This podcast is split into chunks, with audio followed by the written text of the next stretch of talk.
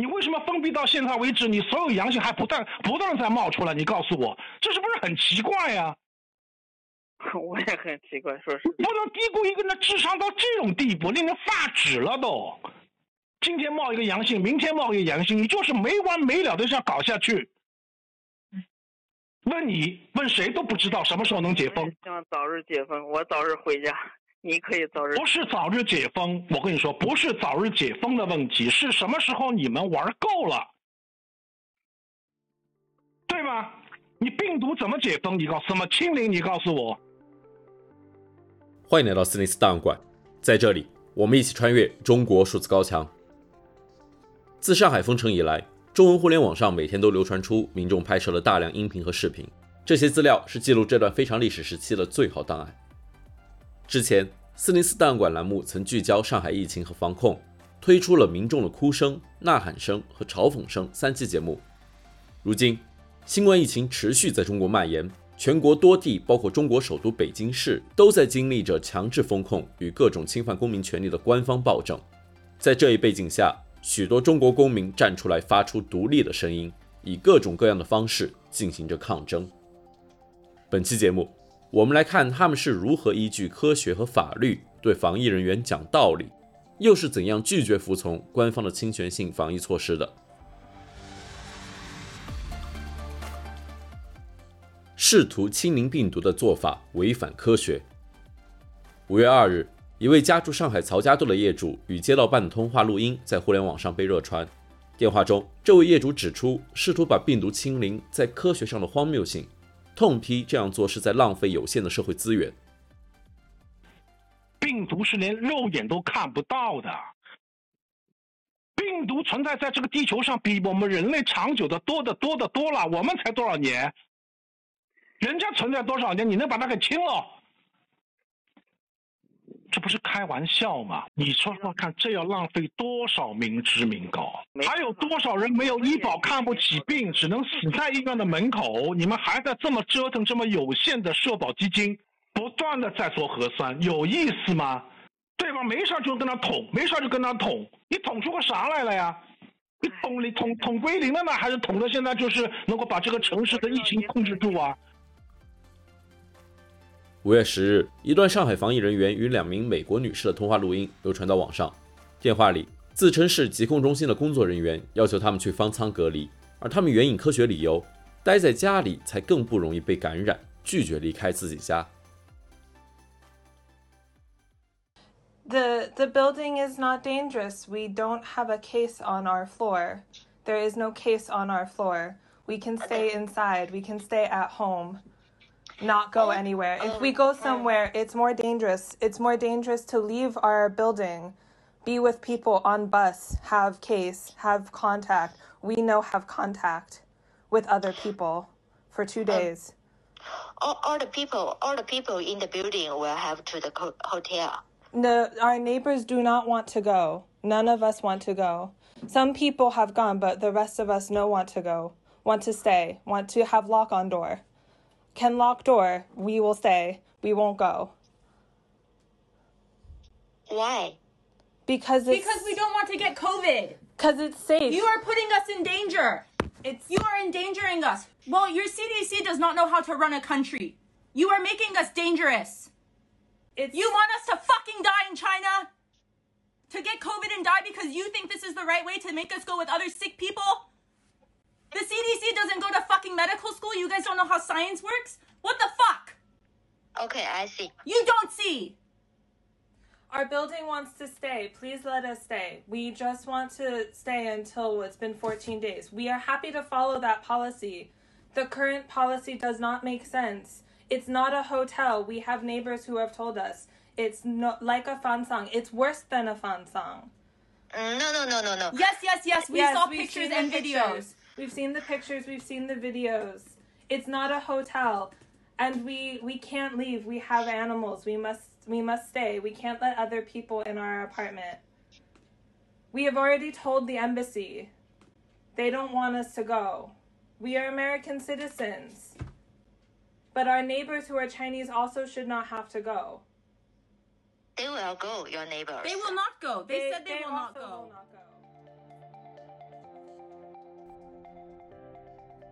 强制清零运动触犯法律。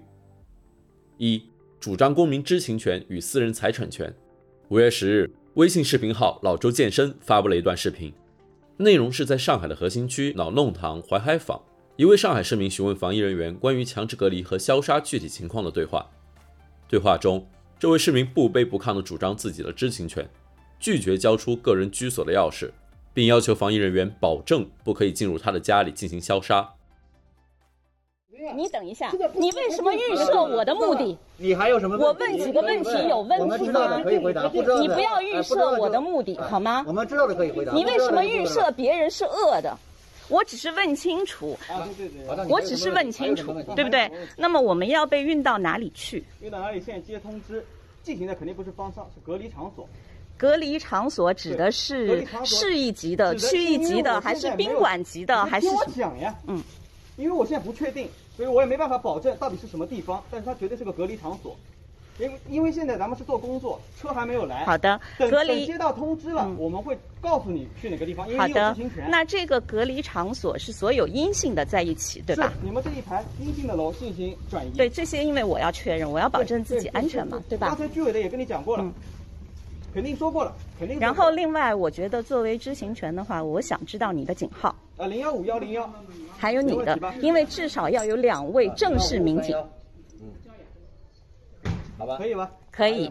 然后还有，那么我还有一个问题，还有一个问题是，如果我今天不同意留下钥匙，不同意你们进入我的任何私人场所进行消杀，那么。你们会强制执行吗？我们可以沟通，我们可以沟通。你们的沟通指的是？这个任务是居委。不是，我我说一句行吗？可以可以。你如果钥匙不留下，你把自己的门关着没关系，就是你人可以先出去。我们不进，我们进不进你里边进行消杀，我们就外面进行消杀。啊，可以吧？可不可以？这个问题。呃，这个是可以保证的，对吧？对的。你不交钥匙，我们不可以擅自进来的呀，对吧？近日，还有一位被困在小区二十多天的上海市民，向居委会工作人员就解封时间和计划要解释。我现在就问问咱们小社区十四加七过了，一个病例没有，什么时候能解封？什么时候能让我们出去？有人给解释没有？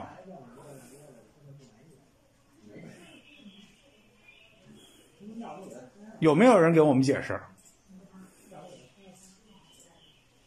您说话呀！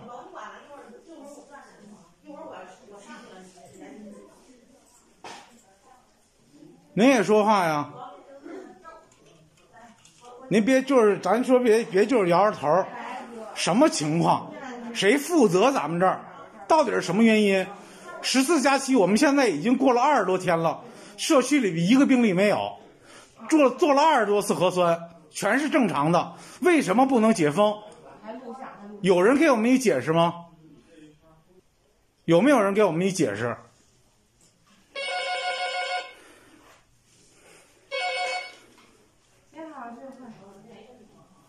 那咱们这块谁负责？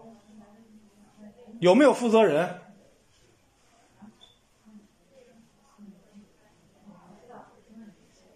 咱们这儿有没有负责人啊？嗯。啊，您不有。您这一句话不说，一一声不愿意了。打我自从开始打录像，您就一句话不说，一声不愿意是吗？就不回答任何问题，这就是工作态度了是吗？二。居民区不是监狱，更不是集中营。在本轮大清零运动中，自四月份开始，政府升级管控手段，开始使用所谓硬隔离的防控模式。所谓硬隔离，指的是用铁丝、铁栅栏、锁链等各种物理措施，强行将人们锁在小区、居民楼或住宅里，不让出门。这种画地为牢，不仅限制了公民出行的自由，更是产生了许多诸如火灾无法出逃等安全隐患。此政策一出，各地都有民众站出来抗议政府不顾民意强制推行的硬隔离。四月底，据说是在上海青浦白鹤镇，有防疫人员将一个已经归零的小区的围栏缠上铁丝网，被居民斥责此举堪比二战时期希特勒将犹太人囚禁在集中营。哎，你们这样不对啊！你们把我们都要电死在里面，李强明天要来了，看到你们这样对我们，李强来嘛？你们这样是不对的。你们这样不对，把我们当什么了？你们这样。上海要解封了，你知道吗？我们已经清归零了，你们还要把我们圈起来？你看还要弄这个铁丝网，把我们当集中营了，这里。李强明天来了。哎，第二次世界大战，希特勒，希特勒把人家呃犹太人圈起来。现在我们算什么世界大战？你们也把我们圈起来。这个以以我我把这个。你们真的好厉害。真的，你们这样不对哦，把我们你们上海人当什么了？五月十五日，在北京，也有硬隔离施工者以“为你们好”的名义，在一个小区的围栏装铁丝网。停！谁让你们干的？你说出来，社区社区上干的。你现在谁什么什么谁？社区，社区哪个社区？哪个工作人员？手机号是什么？给我报出来。这玩意儿，你防在院里人，你防在外边人。你防着谁？这有没有安全隐患？监狱啊，这是。这是监狱吗？说。说。监狱吗？这这玩意儿。说。为你们好。为谁好啊？我不用你为我好，你怎么不为你们家好啊？你怎么不给你们家装上铁网啊？滚蛋！整监狱呢？滚！不相信群众啊你！滚出去！把这给我拆了！滚！什么玩意儿？你们是哪个哪个社社区哪个人让你干的？你先说出他名字。好一点。你说出他名字，说出手机号。你说出他名字，说出手机号。不是。社区谁？你你让社区的人过来，你让社区的人过来。谁？干活的。干活的你就让社区的人过来。别指手画脚了。我现在不让你干，我是这小区的居民。你架在我们小区门口的铁丝网，你怎么不干你们家去？不是你说话这这有有会文明一点行不行？什么？文明一点。我文明了，我很文明，我没有带一个脏字。你我如果在你们家门口安铁丝网，你能跟我文明吗？你别把手指手画脚的。那你就别干，你把这给我拆了，现在滚蛋。再说这是你们家家门口？这怎不是我们家家门口？你问问所有人，这是我们家吗？是我们小区吗？这是这是共产党的。什么？这是共产党的。共产党的？那也是我们家。你们家是共产党的，给你们家安上去，给你床上安上去。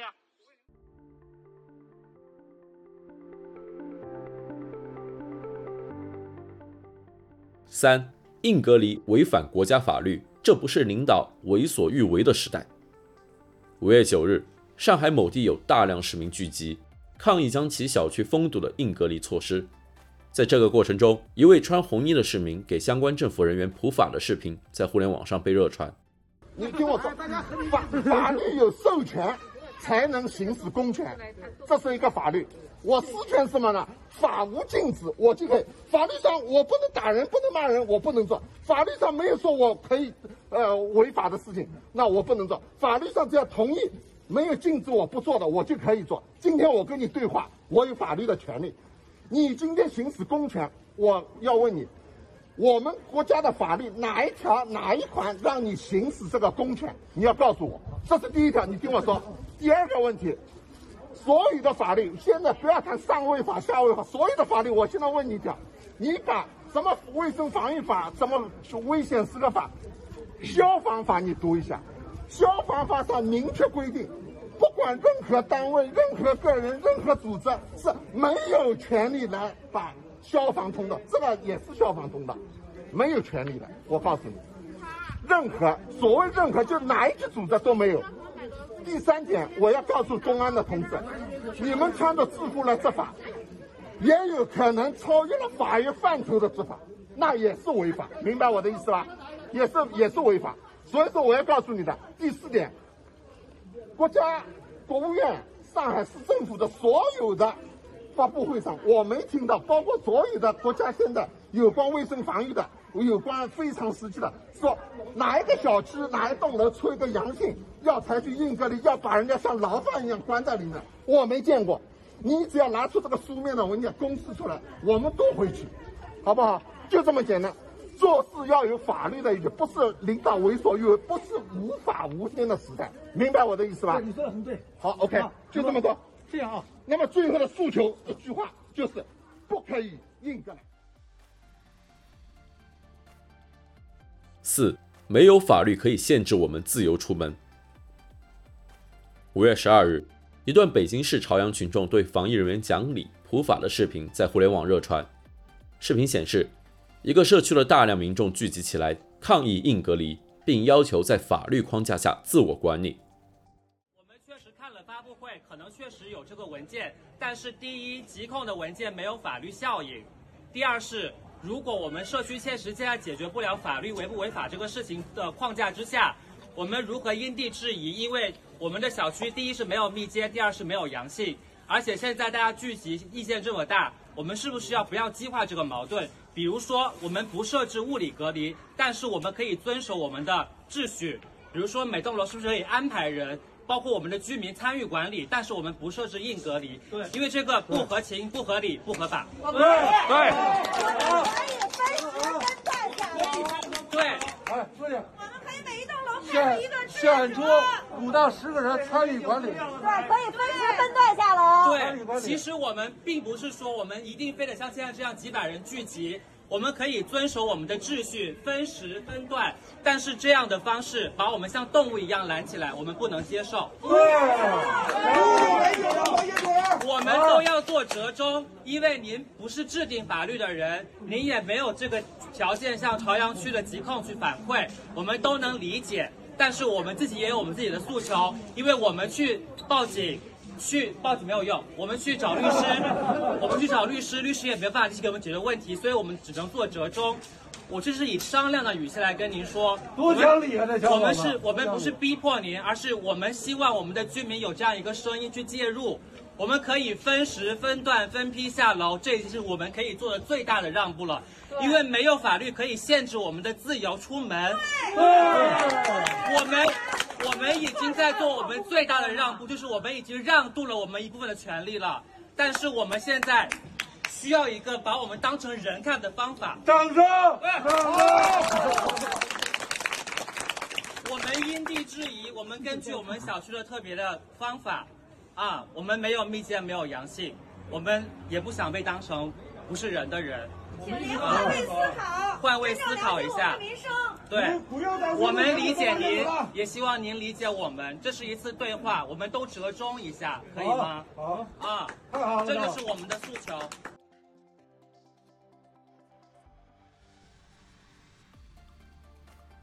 五，没有正式文件宣布紧急情况，你们无权强制隔离民众。五月十一日，目前居住在辽宁丹东的维权人士卢玉宇也遭遇了警察上门强制要求转运隔离的情况。卢玉宇出生于贵州省，是收集中国群体性事件非新闻项目的创办人。卢玉宇从二零一二年开始在网上搜集整理发生于中国各地的群体性事件，他当时的女友李婷玉也加入了该项目。四年内，他们一共收集了七万多起群体性事件的信息。二零一六年六月十五日，卢玉宇和李廷玉被中国当局以寻衅滋事罪逮捕起诉。卢玉宇被判入狱四年，李廷玉也被判刑两年。二零二零年出狱以后，卢玉宇持续遭到各地警察的骚扰和驱逐，被迫多次迁移。目前，与他的猫安东尼一起居住在辽宁省丹东市。在辽宁丹东的封城中，卢玉宇最担心的是，假如他被强制拉去隔离。他的猫该怎么办？他曾在推特表示，假如自己被强制转运，将会与防疫人员以死相拼。但是他担心的事，终究还是发生了。在社区防疫人员第一次上门要求他转运隔离时，卢玉宇拒绝了这一指令，要求对方拿出妥善安置自己宠物猫的方案。五月十一日，警察第二次上门，强硬要求他转运隔离。我先跟你讲一下，拒不执行人民政府在紧急状态下情况下依法发布的命令，不是命令，你你们有什么执行文件吗？妨害社会管理的行为，按照《中华人民共和国治安管理处罚法》第五十条规定，嗯，由公安机关处以警告或者二百元以下罚款，嗯，情节严重的处五日或十日以上罚款，嗯，并处五百元以下罚款。可以可以，你们把执执呃那个执行文件，呃拿来，法院的执行通知书拿过来。你看没看过？你你有没有看过？现在国家卫健委划定的中风险地区？我看过。你们这一条是？你知不知道你所在的地方是中疫情中风险地区？疫情中风险地区，我没有影响到别人。你知不知道你现在所处的地区是疫情中风险地区？没有，我知道你你刚才念知道是你中风险你刚才念的法律是是我在网上看过，你法律是紧急状态下，丹东从来没有什么时候进入过紧急状态，对不对如？果你自己不去了解，我已经了解了，紧急状态是要国国务院才能发布的，丹东没有到紧急状态，没有这个法律，那你同不同意转运？我不同意。不同意转运。嗯。像这种这种这边宣读完了。强强强制完了吧？嗯。相关法律条文已向你宣读完毕。嗯。由此产生一切后果由你个人承担。对我个人个人承担。你了解了吗？了解了。不太强制了，这个。嗯。所有的后果由你个人自行承担。对。对此产生的一切后果由你一个人。你们违法由你们承担，你需要报报你的警号，你们要来执行。好，你的警号报一下。那你一个人承担。嗯。感谢你对我们。你你报报一下你的警号。你是哪哪个派出所？哪个公安局？我警号零九零二九三，有什么任何问题找我个人。对，哪哪个派出所？是哪个派出所？警号已经告诉你了。啊，哪哪个派出所？名字？必须报名字，不要报警号，要怎么执行都行，我能承担，坐牢我都可以承担。不用执行，你既然不同意转运，那你就一个人待着，有什么后果的话，你不一个人承担吗？对不对？那就行。是不是？行，可以。嗯，去吧。好。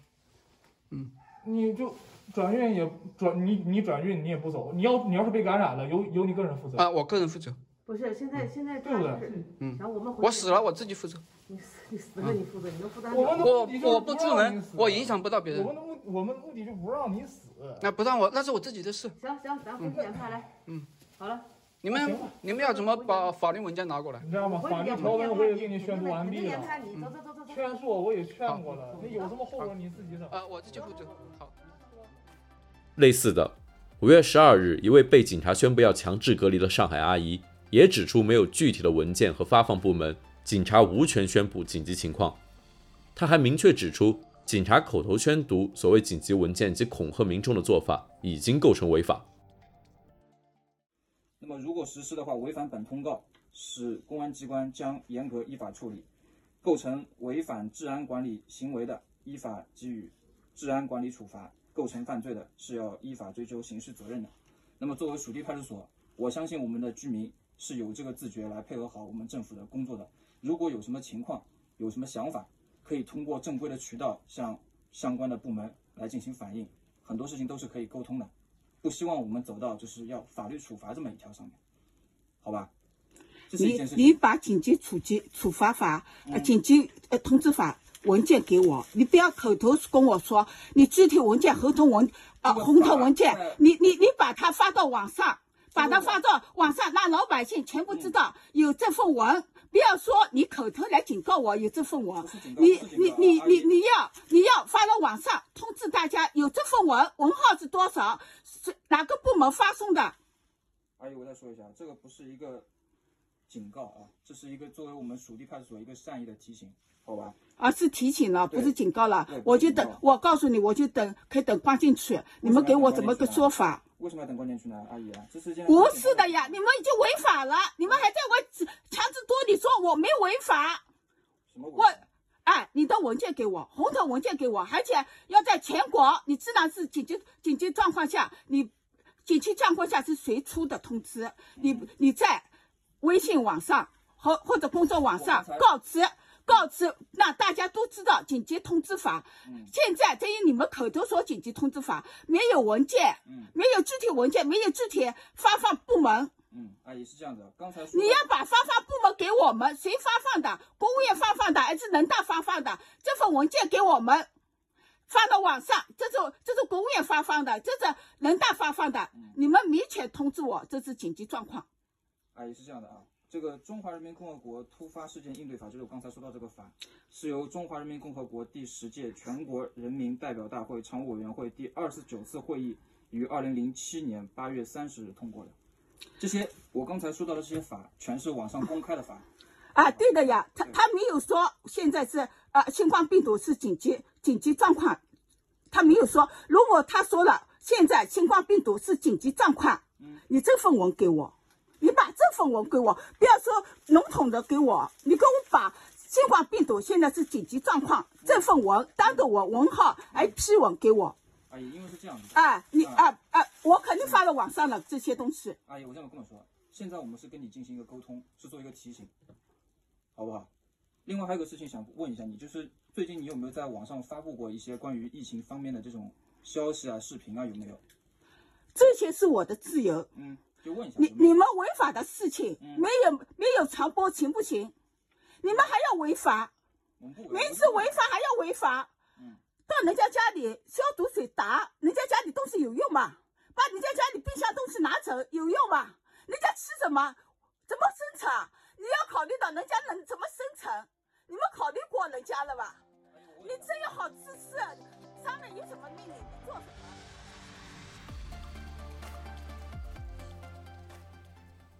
语言就是思想，不要再叫羊了。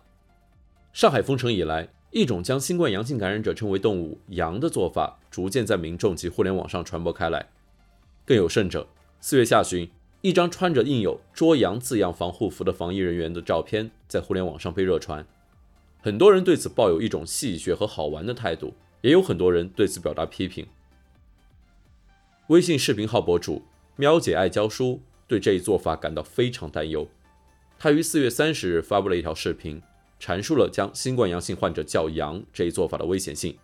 他说：“你的语言就是你的思想。”大家把这个完全没有主观上犯错的这些人、这些病人叫做“羊”，已经有很多人在骂，也有很多人已经提炼出来了，说这种行为其实就是路西法效应的雏形。这个路西法效应就是著名的斯坦福实验的那个设计的教授他出的这本书，他这本书里面就详细讲了一个普通人，一个看起来非常正常的人，他是如何在某些条件下能够变成一个恶人，甚至是公权机器下的屠杀者。他讲的这些条件，我给大家简单归纳成三个。第一个条件叫盲从加极端，这就像前一阵儿那个领导让你打狗，你就去杀狗。领导不让没有核酸报告的病人进医院，你在医院门口，哪怕你是保安也好，医生也好，你竟然能眼睁睁看着一个挣扎在生死线上的病人在你面前，你都能不让他进。这个事情我是真的有点无法理解，你还有没有一点点自己的价值观、自己的判断、自己主宰自己行为的能力呢？而且在这个盲从的前提下，你会发现群众情绪、群众的这种情感的抒发，它一定是要么是歌颂，要么是唾弃，对任何行为你中间都没有任何转圜的余地。好像你面对某个事情，你只能开枪或者是放人，好像你没有任何把枪口抬高两寸这个可能性的存在。第二个产生的条件就是集体加匿名。也就是说，大家觉得你你穿上制服，你穿上某种衣服，好像你就不是你自己了。你以为你穿上马甲，别人就都不认识你了，你就可以随便做这些，当你是自己的时候都绝对不会做的恶事和错事了。这个也是让我非常气愤的一点，就是别人都这么叫，所以你就觉得你这么叫也没有关系吗？是反正最后的责任也追究不到你的头上吗？而且，为了给你自己这种完全反人性的行为减轻一些可能你自己心理上的道德压力，你又选择了第三种方法，就是异化。什么叫异化？你你你把人叫做羊，这就是一种异化。其实大家现在心里想想，我们人类史上大家众所周知的一个最臭名昭著的事件是什么？一个反人性的事件是什么？我估计大家心里都能想到那件事儿。如果说一个群体的人管另外一个群体人叫做老鼠、叫虫子、叫蟑螂、叫这些东西，就是为了让你自己心里少难受一些。就是，好像你只要不把他当人，你对他们去施暴，就会显得正当一些。好像你管他叫羊，你对于他拖累你们楼的解封时间的这种怪罪的这种情绪，就能正当一点。当然，也确实可能有人会说，说我这么叫他，我其实没有任何恶意，我就是觉得这样叫好玩儿。但是我作为一个语言老师，我真的要跟大家说一句，语言就是思想。你的语言就是体现你的思想，你的语言甚至会潜移默化的影响你的思想。你不要以为说了就完了，你这么说，慢慢的你会真的这样想，你真的不会把一个完全没有错误的病人当做人的。所以最后，我想问大家四个问题：大家都这么叫，你就可以这么叫吗？就算没人知道你是谁，你就可以这样做吗？今天那个生病的人。明天有没有可能是你？如果明天你生病了你愿不愿意被别人叫做一头羊？这四个问题的答案大家想清楚了以后你再决定你怎么控制你的嘴。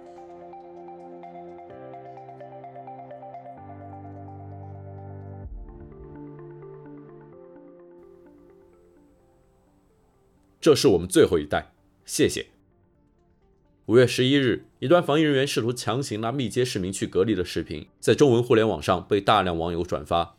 其中一名男性市民援引法律称，防疫人员无权强行拉密接人员去隔离，并拒绝被转运。但是我们没有办法，阴很多事情上面，阴性你们是没有。现在没有说你是阴性，我是有这，我是有人权的人。你们不是阳性，你们我不是你们可以随便拉走的人。那我跟你说，我们作为密接，我们不是阳性。密接都要被转运，你知道吗？关键就是我们转运路上如果阳，那是山东省。那你们楼里那么多出去转运的都阳了是吗？你你先举个例子给我听嘛。因为现在消杀都会有一定的消杀设备啊，什么东西，好吧？我们是阴性的，你们没有权利强制把我们带走，不好意思，你只能带走挺阳性的。根据治安管理管法以及防疫办法，你们只能强行拉阳性。我我我们愿意自己承担危险，我们不用你们考虑，谢谢。那你你不到时候就强制了，那没办法了。你们没有理由强制。以后强制以后还对对你们进行处罚，你们没有资格强制啊！你们没有资格。我们现在告诉你们清楚了。我今天在微信上面到时候要对你们进行治安处罚的。你们没有，好吧？你们没有资格强行拉走我们，不好意思。有没有资格？有没有资格？到时候你自己看。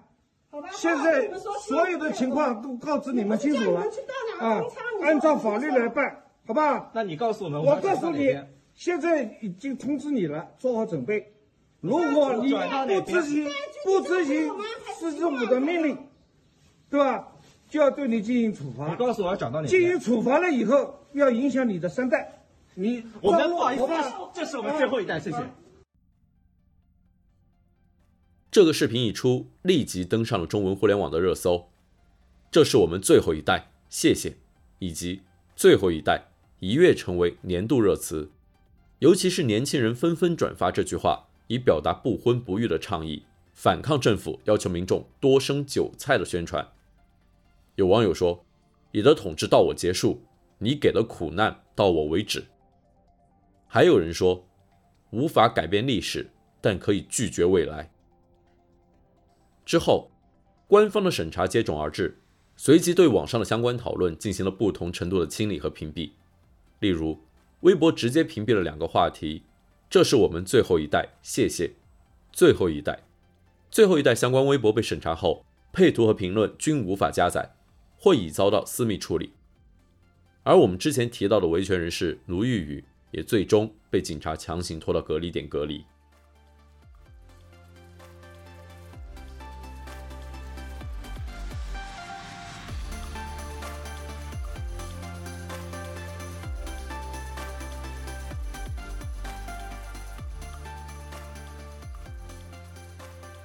中国数字时代 CDT 致力于记录和传播中文互联网上被审查的信息，以及人们与审查对抗的努力。欢迎大家通过电报 Telegram 平台向我们投稿，为记录和对抗中国网络审查做出你的贡献。投稿地址请见本期播客的文字简介。阅读更多内容，请访问我们的网站 cdt.media。